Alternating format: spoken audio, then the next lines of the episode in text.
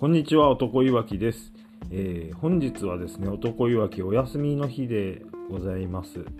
えー、朝から、えー、洗濯物、ゴミ出し、えお子様の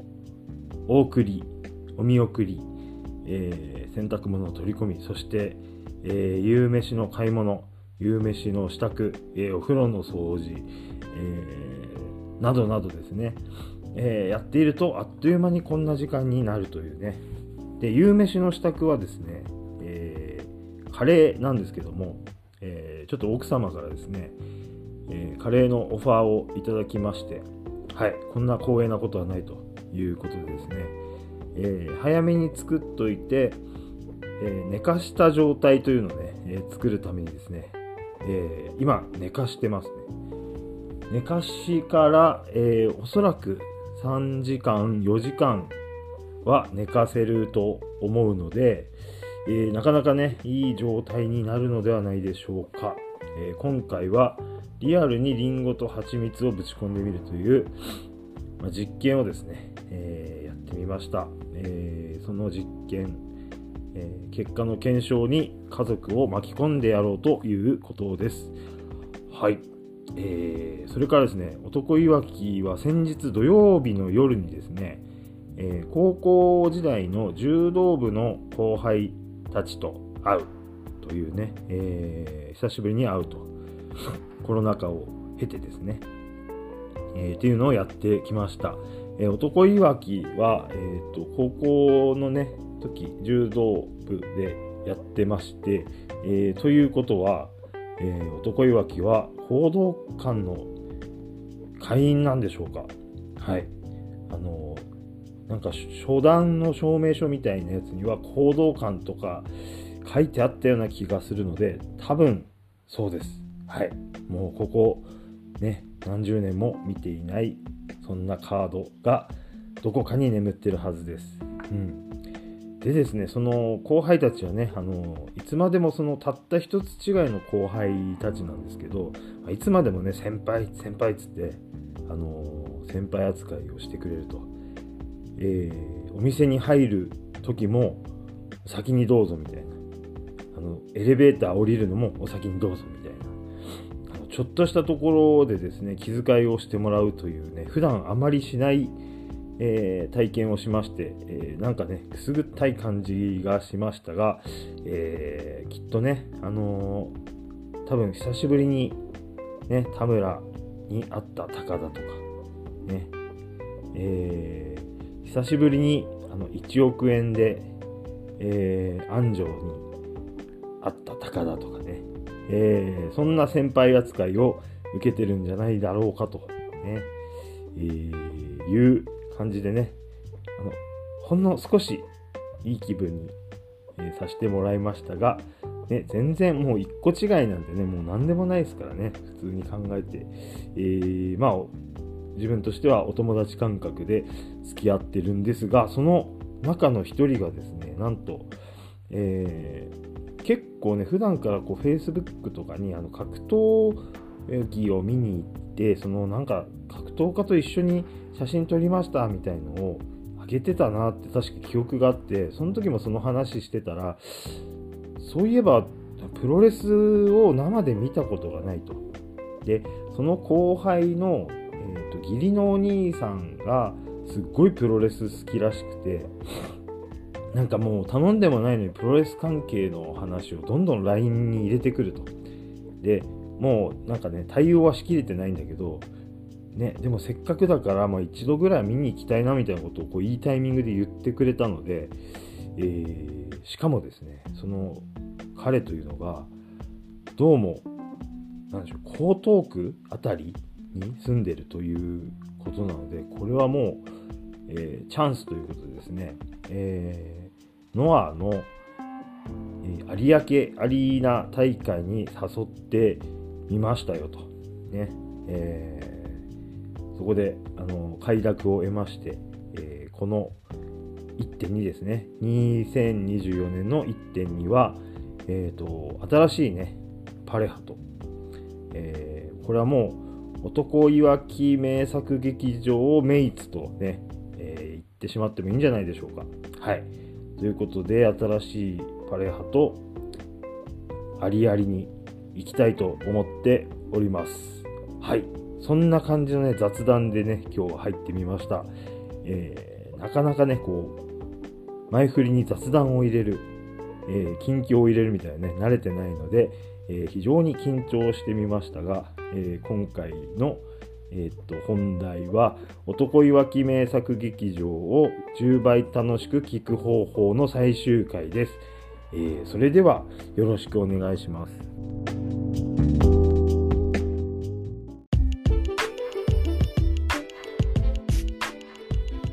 はい、それでは本題に入ります。えっと、前回は、えー、っと、ランキングの、えー、22位の半分はお話ししたのですね。えー、っと、はい。では、22位の後半3つのエピソードからご紹介していきます。えー、っと、22位の、えー、っと、4つ目、えー、第78話、えー、清宮 G1 へ男いわきはその時、点点点。2023年6月5日の回です。えっ、ー、と、これはですね、あ、清宮 G1 へ男いわきはその時、えっ、ー、とね、その時は、清宮が、その、かねてより、その、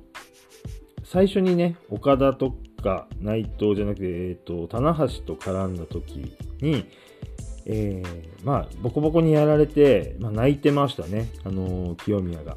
で、その時はね、あの GHC のベルトを持っていたんだっけ？いないんだっけ？持ってたこともあるっていう、えー、立場だったのかなとは思うんですけども、あの、一度はね、ノアのトップに立ったやつが、あの、こんなね、えー、新日本のトップにやられて泣いてますと、悔し泣きまではいいんだけど、その時の、まあ、岡田とかの言い草が、まあ、そんなに悔しいんだったら、新日本にちょっと上がって、シリーズに上がってね、えー、まあ、ちょっと修行したらいいじゃないのと。ね、トップの団体で経験積んだらいいじゃないのみたいなことを言ってたんで、まあ、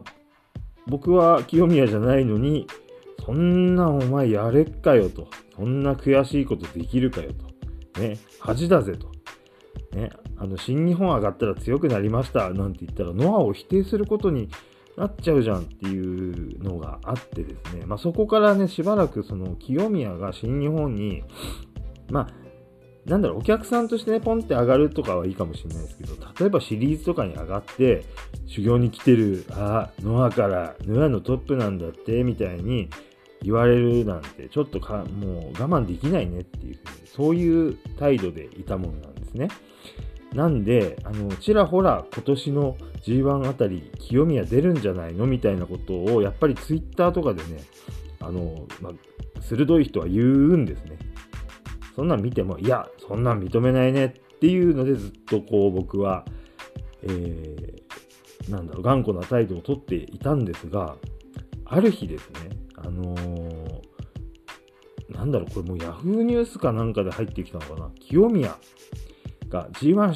出場、今年の G1 出場しますっていうのをポンって入ってきた瞬間に、えー、嘘ってなって、えー、何それう、嬉しいんですけど、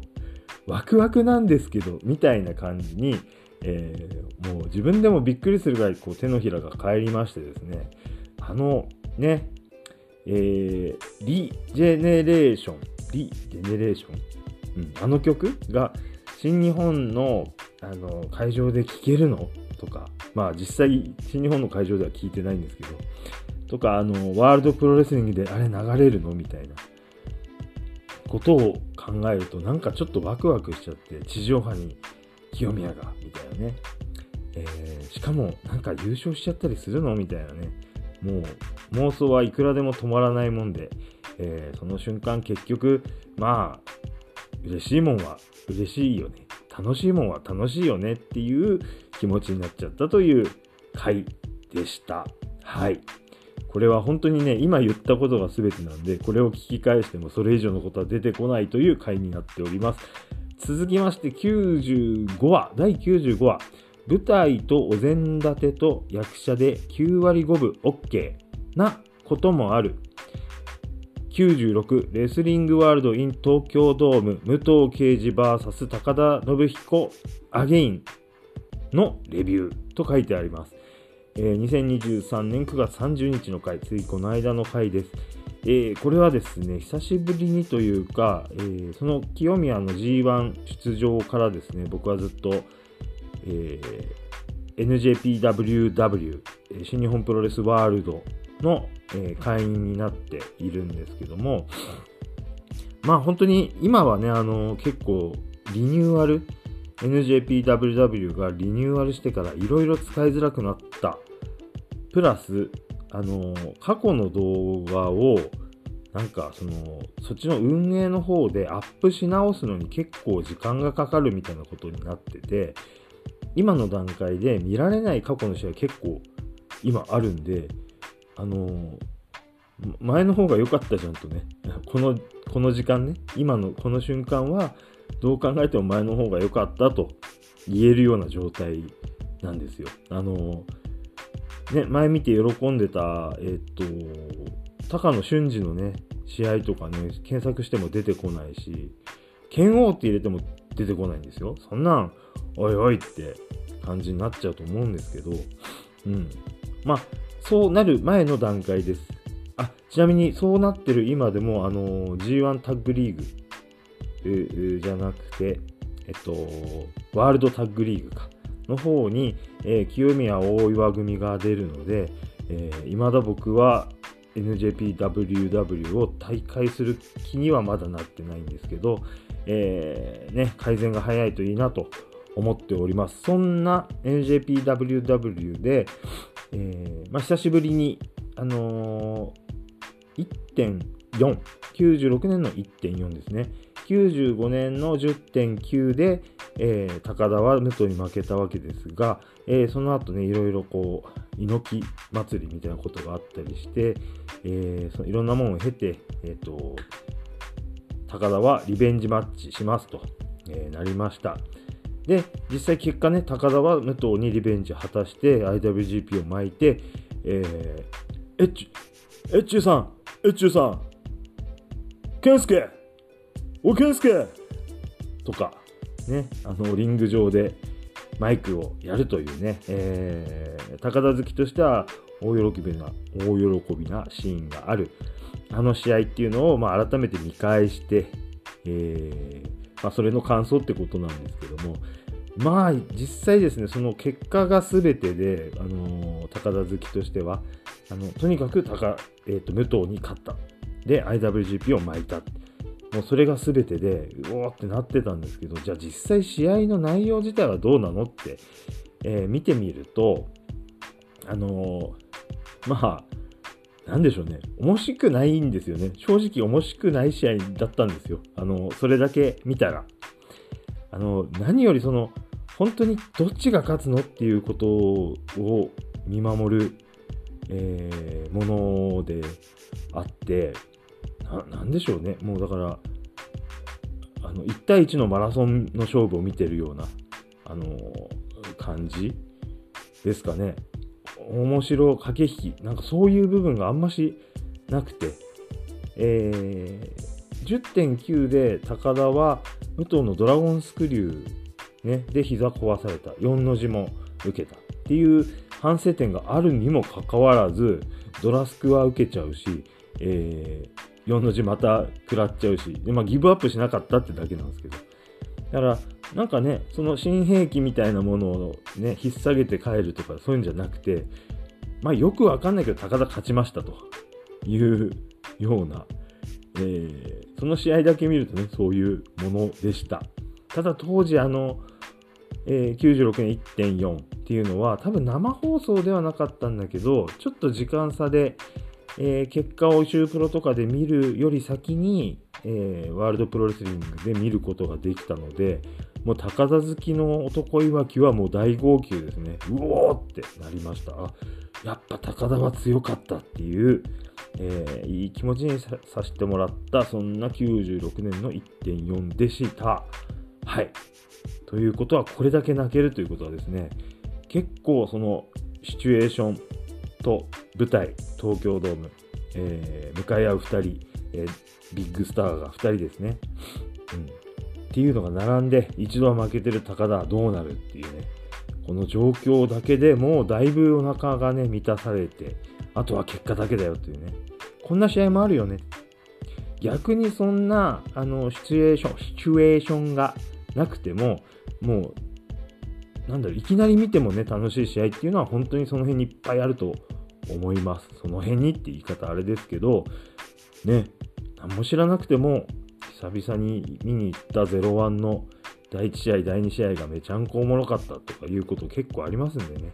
はい。なので、えー、プロレスっていろいろあるよねと。はい。そんな結論でよろしいでしょうか。はい。次いきます。96話、待ってろ東京女子プロレス。はい。えー、90、ん？えっと、2023年、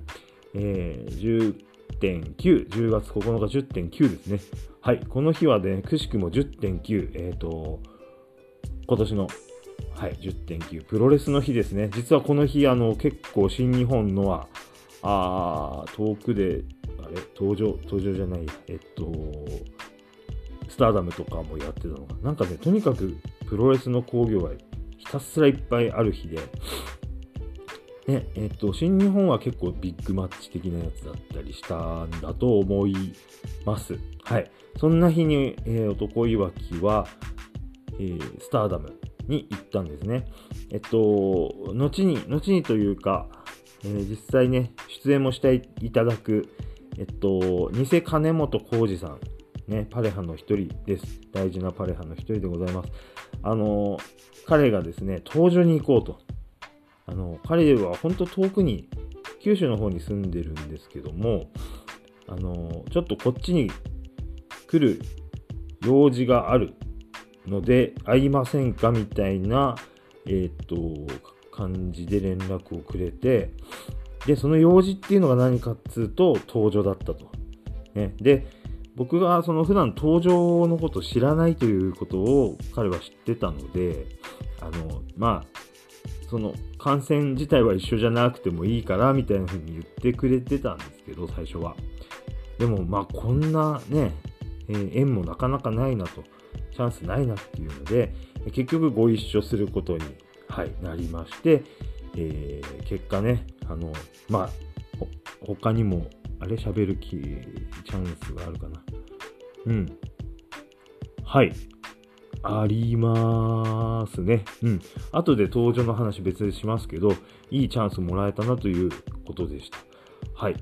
で、えっと、この回っていうのは、今から登場に向かうけど、緊張しちゃってるな、みたいな。はい。そんなことを、えー、とある高速のパーキングエリアで話してる回ですね。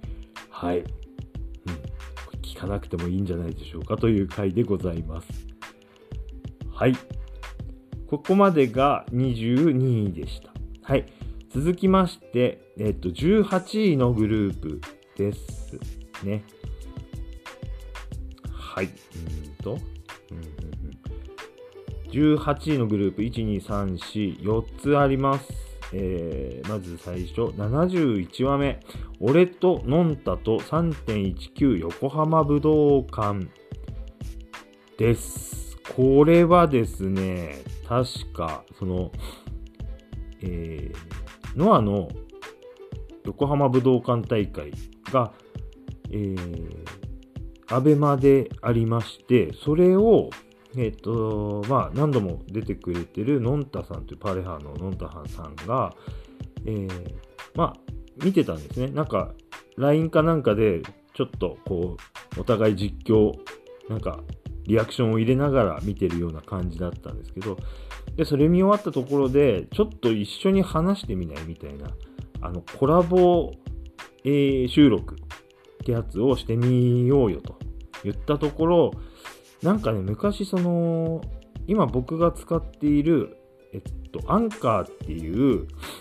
ポッドキャストの、えー、アプリっていうのは昔なんか、えー、普通にその、誰かアンカーを使ってる他の人と一緒に、えー、お話しして収録するっていうのが自然とできるような機能があったんですけど、どっかのタイミングでなくなっちゃってたんですね。だから僕一人の力ではちょっとそういうのできなかったんですけど、まあ、なんとかその技術面に強いそののんたさんがですね、えー、向こうの環境で2人のおしゃべりをこう取っといてくれて、えー、それをアップするということができた、えー、男いわき的には非常に画期的な回でした。あのー、まあ、結構面白いですね。ただ、2人とも緊張しているというね、えー、なんかこう、やや他人行儀な感じがあるので、えー、自分で改めて聞くのは非常に恥ずかしい回となっております。続きまして、75話5.4リアル実況。これはですね、えー、そののんたさんと、えーと、2023年5月7日、えっと、5.4の両国大会のあの両国大会ですね、えっと、ジェイク・リーと丸藤の、えー、タイトルマッチがあるあの回だったんですけども、えー、っと、そこに向かうにあたって、えー、いろんなところに寄っていくと。寄りながら、いろんなところに寄りながら、あまあ、お話をする。なんだろう、その前に、ななんだっけな、いろいろ、そこに向かう実況を撮りながらっていうのを他でもやった気がするんですけど、これも実況ってなってますね。うん。そんな感じかな。うん。行って、えー、その会場でのお話とかいうのはやんないんですけど、行くまでの道のりと行ってからの、えー、帰りをですね、はい。あの、いろいろ撮ったという回です。はい。わかりづらい。はい、次いきます。82は、ジェイク・リーへの思い、ノア6.17、ジェイク VS 杉浦。はい。えー、ジェイク・リー対杉浦、これはなんかね、もうものすごい、もうナイスバウト、グッドバウトと、えー、いう評判も高いやつです。名古屋だったと思います。まあ、杉浦がね、あの、ジェイクから、えー、指名をしてもらって、うん、俺も意地見せるよと、ね、娘さんも出てきたりとかして、えー、いいとこ見してやるよという感じで気合が入ってた回なんですけど、やっぱり杉浦ジェイク、あの、いい試合だったなという感じなんですが、男いわきとしては、そのジェイクがどんどんそのノアのトップどころを吸収しているというか、え、次々に、あのー、まあ、褒めては勝ち、勝っては褒め、褒めつつも、まあ、なんだろう、褒めてる時点でもうちょっと、なんでしょう、精神的にこ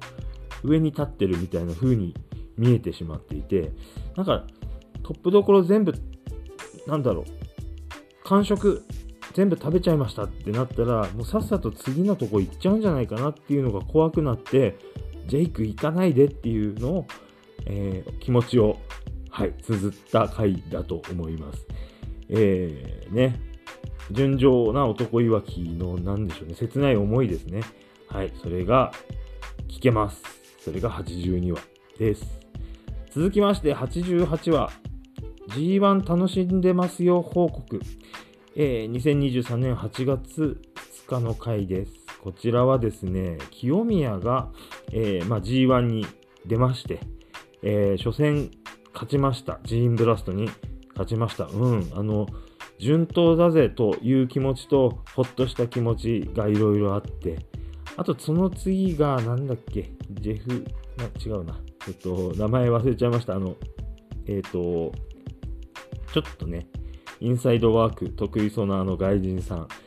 にも勝ちました。でも、勝ったけど、えっと、それからね、ちょっと、えー、いろいろと、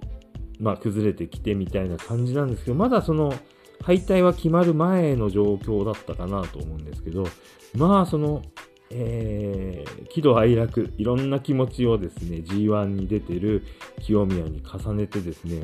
もうこんな夏楽しむことないなと、えー、こんなに G1 楽しいと思うことないなと、うん、少なくとも G1 前半まではそういうふうに思ってましたね。えー、そんな気持ちを、えー、吐露した回です。えー、それが88話 G1 楽しんでますよ報告です。続きまして16位の2つ、2エピソードです。片方が、えー、っと、15、うん、なんかちょっと順位の付け方間違ってるかもしれないですけど、えー、ご容赦ください。えー、一つが、えー、俺とノア元日武道館ですね。これは2023年1月3日なので、えー、っと、元日の、えー、剣王、清宮剣王、そして、えー、ムタ、中村慎介を見て興奮冷めやらぬ中の話だったと思います。えー、っと、もうね、1月3日なんで2日経過してるけど、まだポカポカな状態でだったということですね。うん。はい。お喜びでお話ししてたんじゃないかなという回です。はい。続きまして、えー、っと、81話、新日本に潜入捜査だという回です。こちらは2023年6月12日の回ですね。えー、っと、G1 に出場することが決まった清宮ですけども、えー、なんかいいタイミングで、あの前にもありました、えー、東の都のとある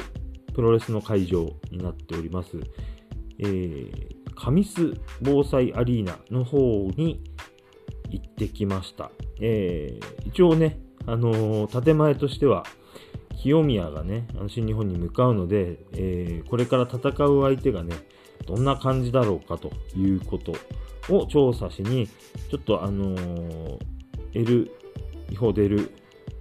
えー、男いわき、えー、サンオブ男いわきを伴って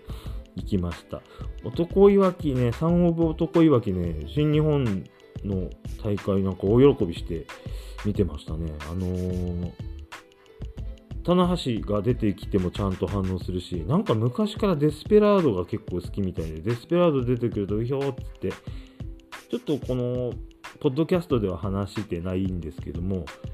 えっ、ー、と、コロナ初期ぐらいにも、あのー、東の都のね、水戸っていうね、えー、町があるんですけど、そこに新日本が来た時も、初めてじゃないか、えっ、と、一緒に、えー、サンオブ男役と言って、デスペラード出てきて大喜びしてたなーっていうのをちょっと思い出して、うん。で、なんかね、少しずつこう、やっぱり、どのプロレスもそれでいいんだと思うんですけど、えー、前座であまり有名じゃない人が出てくる。えー、だんだんこう、後ろの方の試合になるにつれて、あの、やっぱりメンバーが豪華にしてくる、豪華になってくる、そのありがたみっていうのはすごく分かりやすかった回、うん、あの工業だったと思います。思えばね、あの、そうじゃない回も、もう、やっぱり新日本よくその辺できてるなと思いました。はい。えー、と、親子で大喜びの回でした。清宮に対しては、もう、なんだろう、テレパシーで、えー、あいつはこんな感じだよっていうのを送ったんですが、何を送ったかはちょっと忘れちゃいました。はい、次です。えっ、ー、と、15位になるのかな。15位1個だけです。あ、再生回数ちょっと言うの忘れてましたね。ここから言います。えー、っと、第60話、俺とサマータイム連打。えー、2022年12月4日です。再生回数31回です。えー、っと、サマータイム連打という、えー、アニメですね、のことをですね、えっ、と、プロレスのポッドキャスターのね、有名ポッドキャスターの一人である、あの、長南さんのね、えー、と、ボストンクラブレイディオでこの話聞きまして、もうなんかね、めちゃんこ楽しそうってすぐ影響されちゃいまして、えー、僕見ましたが、あの、めちゃんこ面白かったよというお話です。えっと、2022年の夏に、えー、放送とかしてたアニメなんだけど、えー、今なんかこのテレビでやるのと、その配信、えっと、Amazon プライムとか、サブスク系で、あの同時にこう配信していくっていうのが結構あるみたいで、お手軽に全話見ることができたので、えー、非常にストレスなく次々一気に見られてよかったです。えー、お話の内容は、えっと、はい、サマータイム連打は面白いよということで、えー、興味のある方は、検索してみてください。どうぞ。はい、次いきます。えー、14位、えー、第77話、前田明チャンネルを見て思ったこと。えー、2023年5月26日の回ですね。えー、再生回数32回です。えっと、前田明チャンネルでこれは何を見て、なんだろうな、多分桜庭が、えー、前田と、まあ話してる動画だったのかな。うん。桜庭とだから前田の関係を見て、で、桜庭っていうのが結構前田って、その、この道のね、大先輩なんで、結構その、萎縮して、あの、はい、はい、そうっすよね、そうっすよね、みたいな喋り方になるかと思いきや全然で、本当にあの、自然体で、えー、冗談交じりで、えー、その、前田に接する桜庭を見て、わ、すごいなと。うん。だからまあ、ある意味天才だな、みたいな。桜庭もね、なんかその上下関係厳しいっていうのを、なんか、高校、大学とかでいろいろこう、経験してきて、それが嫌いなので自分はやりたくないというタイプだというふうに言ってましたね。うん。で、それを見て、まあ、えっ、ー、と、じゃあ反面、高田と誰だろう山県だったかな高田と山県の関係高田と田村の関係うん。高田の方はどうだろうみたいなことを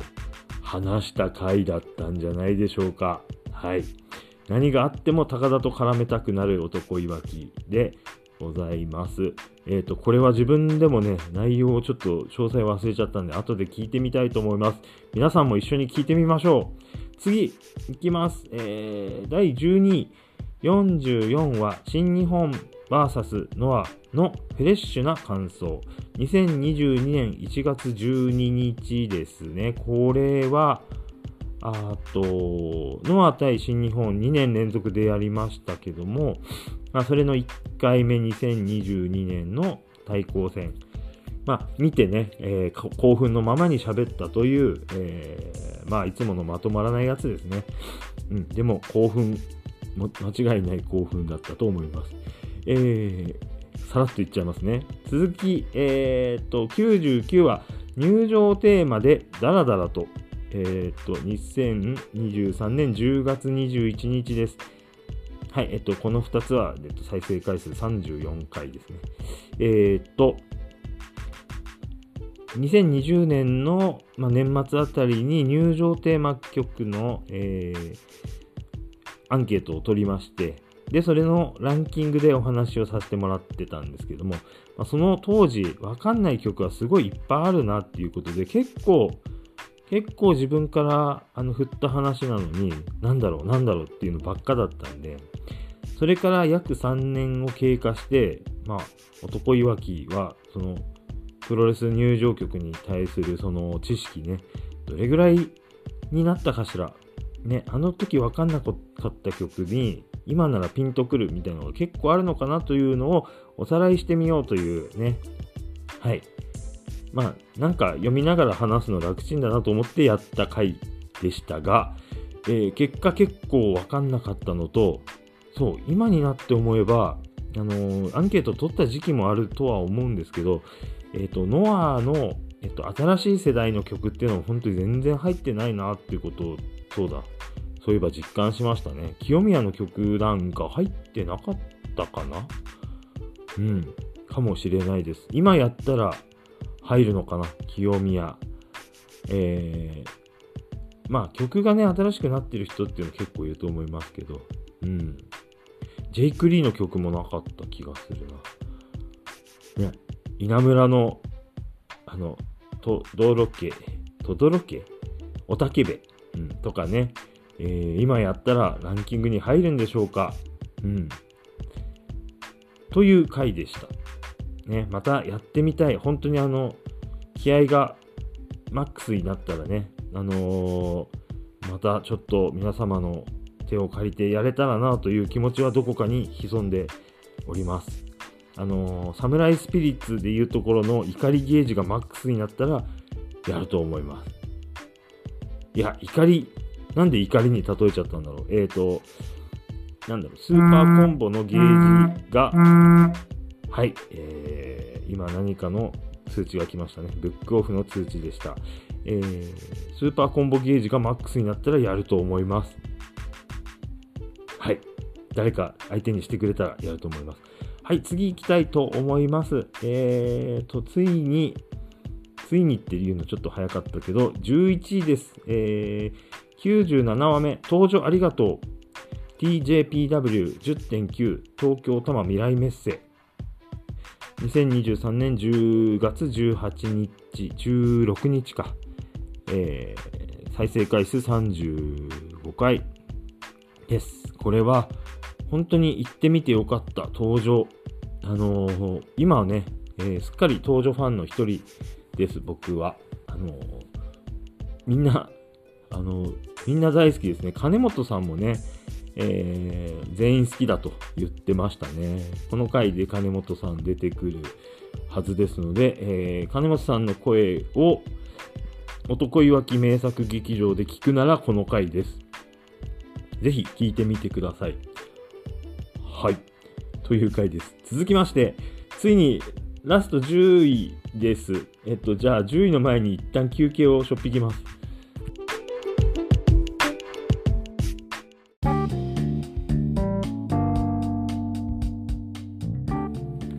はい、続きましてですね、えーこれでちゃんと最終回にできると思います。えっ、と、トップ10の発表です。えー、いきます。第10位。えー、84話目、第84話目、男いわきの偽質問フォーム、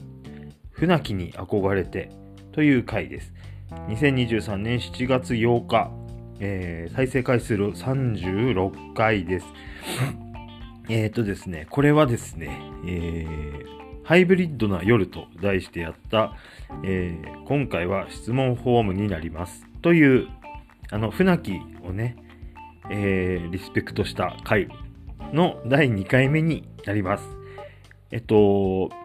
まあ、質問をされて答える形というのに憧れているわけですね。えー、ですので、えー、もし、もしですね、本当に、これは本当に気が向いたらで、全然気が向いたらでいいんですが、男いわきに何か答えさせたいということがあったらですね、一応この、えー、っと、Spotify の方には、えー、なんだろう、How did you, えー、なんとかかんとか、シンクオブなんとか、えっと、このエピソード聞いて何て思いましたか？みたいな、一応ね、えー、質問のえー、ところがあるので、質問というかね、感想を入れるようなところ、ちょっとね、なんか入りづらいんですよね。なんか交流っていうところをポチッと押さないと、それが出てこないので、えー、Spotify の中でもこう見つけづらいポイントだとは思うんですけど、一応そういうのもありますし、えー、Twitter というか、えー、X かっこ旧 Twitter の方でも全然、えー、はい、構いませんというか、ぜひぜひなので、なんかね、えー、男いわきに答えさせたいことがある方はね、ぜひ、えー、偽質問じゃないやつをね、できたら嬉しいなと。質問くれたら嬉しいなと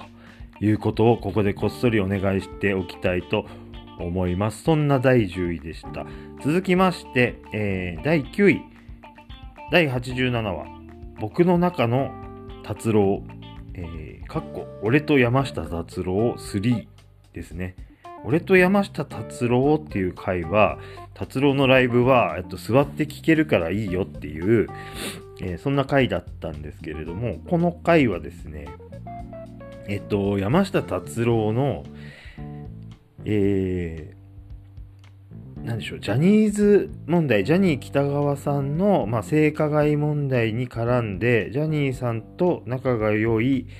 えー、っとですね、なんだっけ、スマイルカンパニーという会社で、えー、その会社と,、えー、と関係のあった、まあ、とある人が、えー、まあ、達郎さんと、ま、スマイルカンパニーの社長から、まあ、うちの方針に合わないんだったらやめてね、みたいな風に言われたという、えー、問題で、お前らジャニーさんの肩持つんかという、えー、訴えを受けて、えー、達郎さんが、まあ、あれこれと答えたというのを、があったんですね。で、それからまたとちょっと時を経て、えー、どうだったかなと。うん。あ、違う違う。それ違うな。えっと、達郎さんが答えたんだ。えっと、サンデーソングブックっていう達郎さんの、えー、ラジオ番組で、まあ私はこう思うっていうのを答えた。うん。それに対して、まあ男いわきはどうだったかというはい、回でした。はい、えー、よかったら聞いてみてください。はい、続きまして8位、えー、92は、ワグナーと稲葉の日、えー、8.11N1 後楽園ですね。はい、えっと、男いわきはですね、えー、のんたさんと、まあ、えっ、と、両国とこの N1 の後楽園両方見てて、で、道中のお話を結構入れてたんですけど、それが、えっと、両国の時もそうだし、えっと、今回の8月のね、えー、時もそうなんですけど、今回っていうか、このエピソードの、え、どっちもその道中をね、結構撮ってるんで、えー、道中の話がね、結構、あの、あっちのこと言ってたり、こっちのこと言ってたり、あの、こんがらがっちゃってるかもしれません。はい。えー、でこのこの日のこれは、えー、結局その道中じゃなくて、え、試合を見て、え一日のその興行を見終わっての感想だったんですがまあなんせこの日はですね、えまずその N1 後楽園3連戦の中で、まあいろんなカードがあるんですけど、まあ僕らが行った回は、え、ー、と、稲葉とあの中島克彦のシングル、しかもリーグ戦ということで、えー、稲葉の気合の入り方すごいだろうなということを期待していった回ですね。えー、稲葉といえば、あのレッスル1時代に、あの中島にはね、勝彦にはあのすっごい悔しい思いをさせられてるので、ずっとね、その思いを持ってきてると思うんですね。で、この N1 に臨む前にもう一度シングルがあったと思うんですけど、それも敗れてて、まあ今こそ、今度こそみたいな回だったと思います。絶対燃えてくるはずだと。で、実際、その日の会場は、やっぱり稲葉交流すごいものがあって、あの、会場ね、1000人ぐらい、だいたい1000人ぐらいでね、ほんの満員とは言えないような感じだったんですけど、それでももう盛り上がりが、もう凄まじくて、うん、それ見れただけでもまだ、えっ、ー、と、工業の中で中盤ぐらいのカードだったんですけど、それでももう最高ってなった、えー、カードでした。で、その日の、えっと、メインが塩崎対ワグナーってことでね、こちらもすごかったんですね。塩崎というよりはワグナーが本当にあの声援で勝ってた感じで、もうワグナー絶対ね、あの、ノアからこう話しませんぞと、えー、言いたくなる試合でした。もちろん塩崎は最高なんですけど、それを上回ってくるワグナーっていうね、ちょっとずるいとこもあるんですけどね、あの、塩崎よりいいチョップしちゃうとか、うん。あの、ムーンサルト塩崎より、まあ、比べるもんじゃないけど、あの、もう文句のつけようのないムーンサルトが出ちゃったり、あれ？この試合で出たっけ？ちょっとそこ、あやふやですけど。うん。でも、とにかくワグナーはすげえっていうね。うん。もちろん塩崎もすげえっていうね。うん。ノアはすげえっていうことです。皆さんノアを見に行きましょう。はい。これが、えっと、第8位ですね。はい、続きまして第6位、同率2つあります。1つが86話 G1 直前、かっこ本当に直前、頑張れ清宮海斗。えー、っと、2023年7月15日の回です。こちらはですね、はい、あのー、7月9日、再生回数40回、はい。えー、7月9日に、えー、多摩未来メッセの方で、えっと、当初ね、そんなに、あのー、意識してなかったんですけど、結構その日程が近づいてきたところで、あノアからニュースが、清宮のサイン会やりますっていうのがね、ポンって入ってきて、で、ちょうどその日の日程が空いてたもんで、あのー、土曜日土日？日曜日？どっちかかな、あのー、だったんですけども、ちょっと、えー、三オブ男いわきに、ちょっと父ちゃんに付き合ってくれないかと言いましてですね、えー、清宮の応援をしに行きました。えー、ね、G1 直前なんで本当にあのエールを送る気持ちとサインちょうだい、えー、写真一緒に撮ってちょうだいの気持ちですね。それで行きましたところ、あのー、剣王のね、いいマイクがありました。清宮が、えー、主役になってきますって言ったところに、おい主役じゃわかんねえだろ。まあ、はっきり言って、優勝するって言えよなっていう感じでね、あの、もう仕方なく優勝しますと、え清宮が言った回だったんですけど、まあ、その2人のなんかこう、友情的なもんがね、見られたっていうのもあって、もう本当ね、清宮とも直接会えましたし、あの、ハンバーガーの動画面白かったっすっていうね、ことも伝えられましたので、えー、これは本当に行ってよかったなと。あのね、八王子ね、あの、東の都からも、うん、清宮に会えると思ったらね、なんなんじゃないです。そんなことね。はい。俺のアイドル、清宮でした。続きまして、えー、89話、えっ、ー、と、グレートした、したけども、という回ですね。2023年8月5日の回です。えっ、ー、と、グレー、グレートっていうのは、あのコロナ禍の中、えー、まあ、出来上がった団体で、あのー、その誕生の瞬間というか、まあ、本当にね、目の前で見たわけじゃないですけど、えー、そういう経緯を、ね、知っているということで、あのー、いろいろ思い入れもあって、と言いながらそんなに全部見てるわけじゃないんですけど、ね、田村が絡んでたり、長州が絡んでたり、えー、野沢論外が絡んでたのがいなくなっちゃったり、えー、あとはレッスル1からの流れとかね、あのいろんなところからこうわわっとこう、集まってきてる感じもあり、はい、UWF をやったり、えー、もう本当にいろんなチャレンジをしてる団体なんで、あの心のどこかにね、やっぱり応援する気持ちがあるんですけど、そこの、えー、両国大会だったと思うんですけど、それいつもね、YouTube じゃない、あ、YouTube か。YouTube で無料で見せてくれて、YouTube であの無料で見てるにもかかわらず大喜びしたりあのちょっと文句があるとこには文句言っちゃったりとか、えー、まあ非常にねわがままに楽しんでる回でございます、えー、文句というのは井伏浩太に噛みつけということだったと思います。そんな回でした。はい。次いっちゃいます、えー、第5位。えー、第85話、俺と山下達郎2、えー、2023年7月9日、えー、再生回数50回。です。えっ、ー、とですね、これは、先ほどお話しした山下達郎3の方で、えー、スマイルカンパニーから追い出された人が山下達郎に対する、まあ、意見を言って、えー、でそれを受けてあの、今度のサンデーソングブックで、まあ私の気持ちを話しますということを何かで知ったんですよね。あの、何かのニュースで。で、うん、それを聞く前の段階で、じゃあ、達郎だったらこう言ってほしいなっていう気持ちを、えー、したためた回です。うん。あの、まあ、プライドを持って話してほしいと。ね、ごめんねとか言わな、なんかね、平謝りとかやめてねみたいな、えー、まあ、達郎ファンとしてはそういう気持ちだったよという回になりますね。ちょっと余談になっちゃうんですけど、あの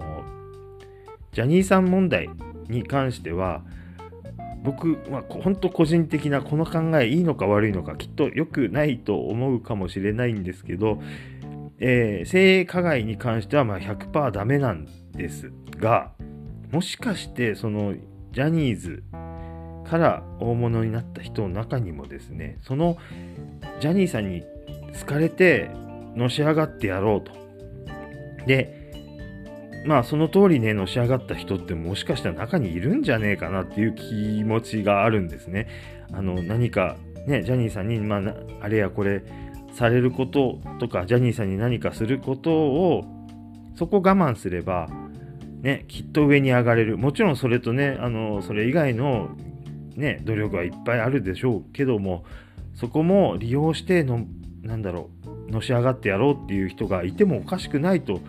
僕は個人的には思っていてそうである時にそのなんだろうそういうことにねまあ誇りを持っちゃいけないんですけどうん、その人が、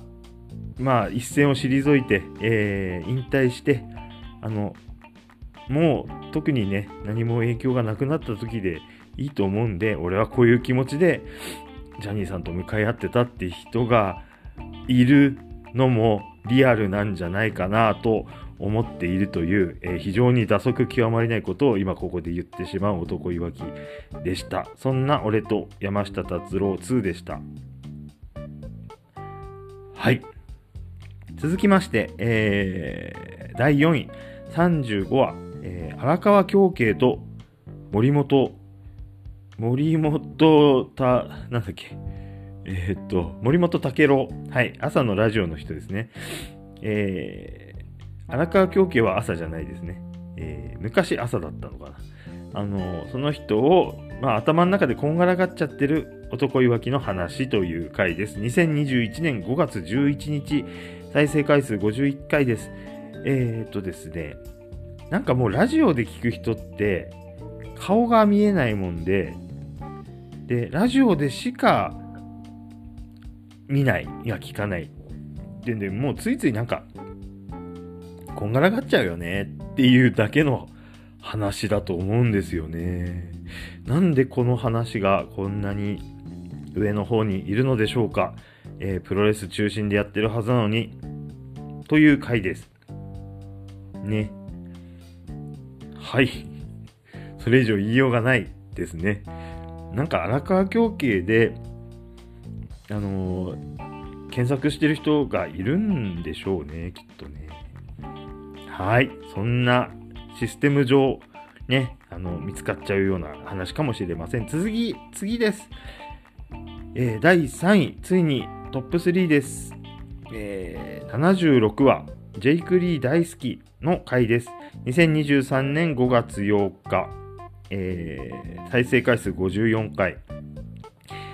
5月4日のノア両国国技館大会を見てきた感想です。えっと、この日のえー、まあね、のんたと一緒に行った、いろいろ道中、いろいろあったみたいな話もしましたが、なんせ本当にその締めくくりの両国大会がもう最高の最高で、えっ、ー、と、まあ、現地でね、見てる回数っていうのは、あの、多くのね、あのプロレス、ポッドキャストやられてる方よりもだいぶ少ない方になるとは思うんですけども、えー、まあ、私個人としては、個人個人としてはあの今年のベスト工業間違いなく5月4日の両国国技館だったと思ってます。えっ、ー、と、前座からも本当に良くて、あの、メキシコのね、えっ、ー、と、ドラゴンベイン、ベイン、アルファウルフとか、エクストリームタイガーとか、えー、あと、ま天草もいますね。もあるし、えっ、ー、と、なんだっけ、エスコルピオンと、あの人、えっ、ー、と、白っぽい人、えー、メキシカンのね、あの人ね、来なくなっちゃいましたね。あのー、試合がありました。誰ドラリスティコじゃなくてもう一人いたんだよな。うん。あの、とにかくそういうね、えー、異常に盛り上がる、えー、ルチャのハイスピードのはえー、試合もあれば、えー、っと、この日は、青木真也と船木の試合もあったのかな。そんなのもあり。で、最後に、えー、ジェイク・リー、大好きジェイク・リー対、えー、丸藤の GHC タイトルマッチがありまして、えー、で、丸藤に対するその僕理解がね、ずっと足りてなかったなということをすごく痛感され、させられました。あのー、なんだろう。もうベテランというか、あのー、マスターズの一人のような風に見てて、なんでしょうね、その、これは本当に失礼な言い方なんですけども、ちょっと、えっ、と、エンジン全開じゃなくて、7割、8割くらいで毎試合こなしてるのかなっていう、これは本当に失礼ながらそういう思ってた人の、まあメインに出てきて舞台が整った時のその集中力というかあの懐の深さ引き出しの多さで久しぶりに出したというかめったにやらないことでも完成度が高いということをまざまざと見せつけられる。プラス、えー、それを引き出すジェイク受けて立つジェイク、えー、返すジェイク、えー最後褒めるジェイクみたいな、あのー、最高、ジェイク最高、うひょーってなった最高の工業だったのが、えー、5.4両国国技館大会でした。えー、大好き、ジェイク。という気持ちをそのまま表したジェイク・リー大好き70第76話の回でした。はい、続きまして第2位、えー第10話小田切城の話。2020年9月26日の回です。再生回数64回です。えっ、ー、とですねこの話は小田切城さんとえー、特撮関係のなんかちょっと有名な坂本なんとかさんって人だったかな。全然違うかもしれないですけど。あの、そういうの人の対談の動画を YouTube で、えー、見たというか、あの、通勤の時だったんで、音だけ聞いてて、えっ、ー、と、結構その小田切城っていうのが、その仮面ライダークーガ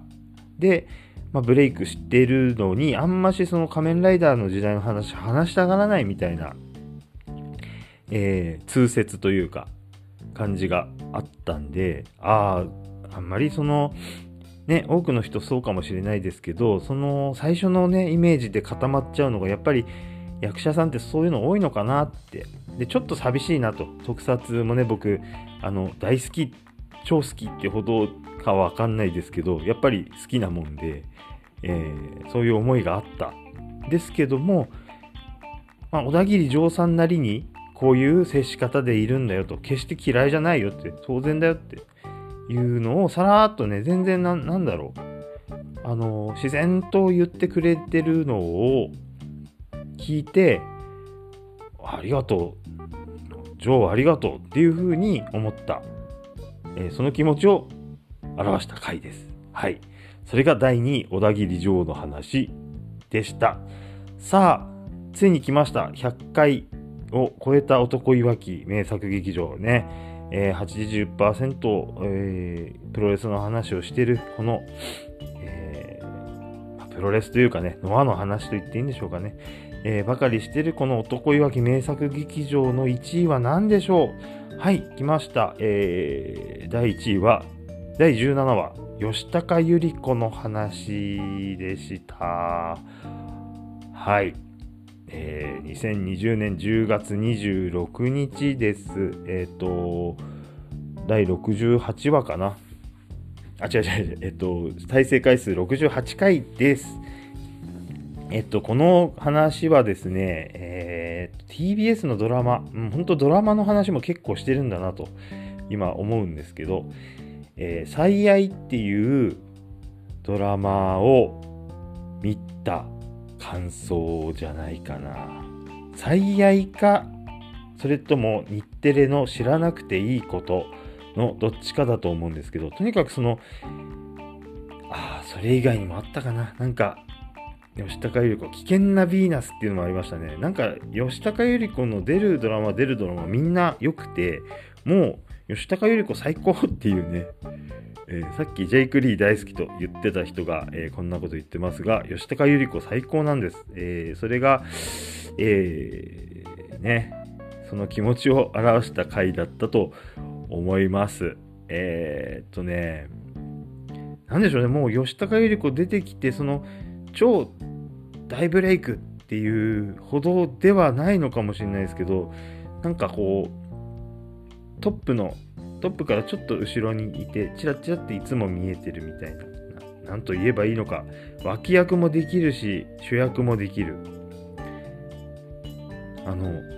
超有能な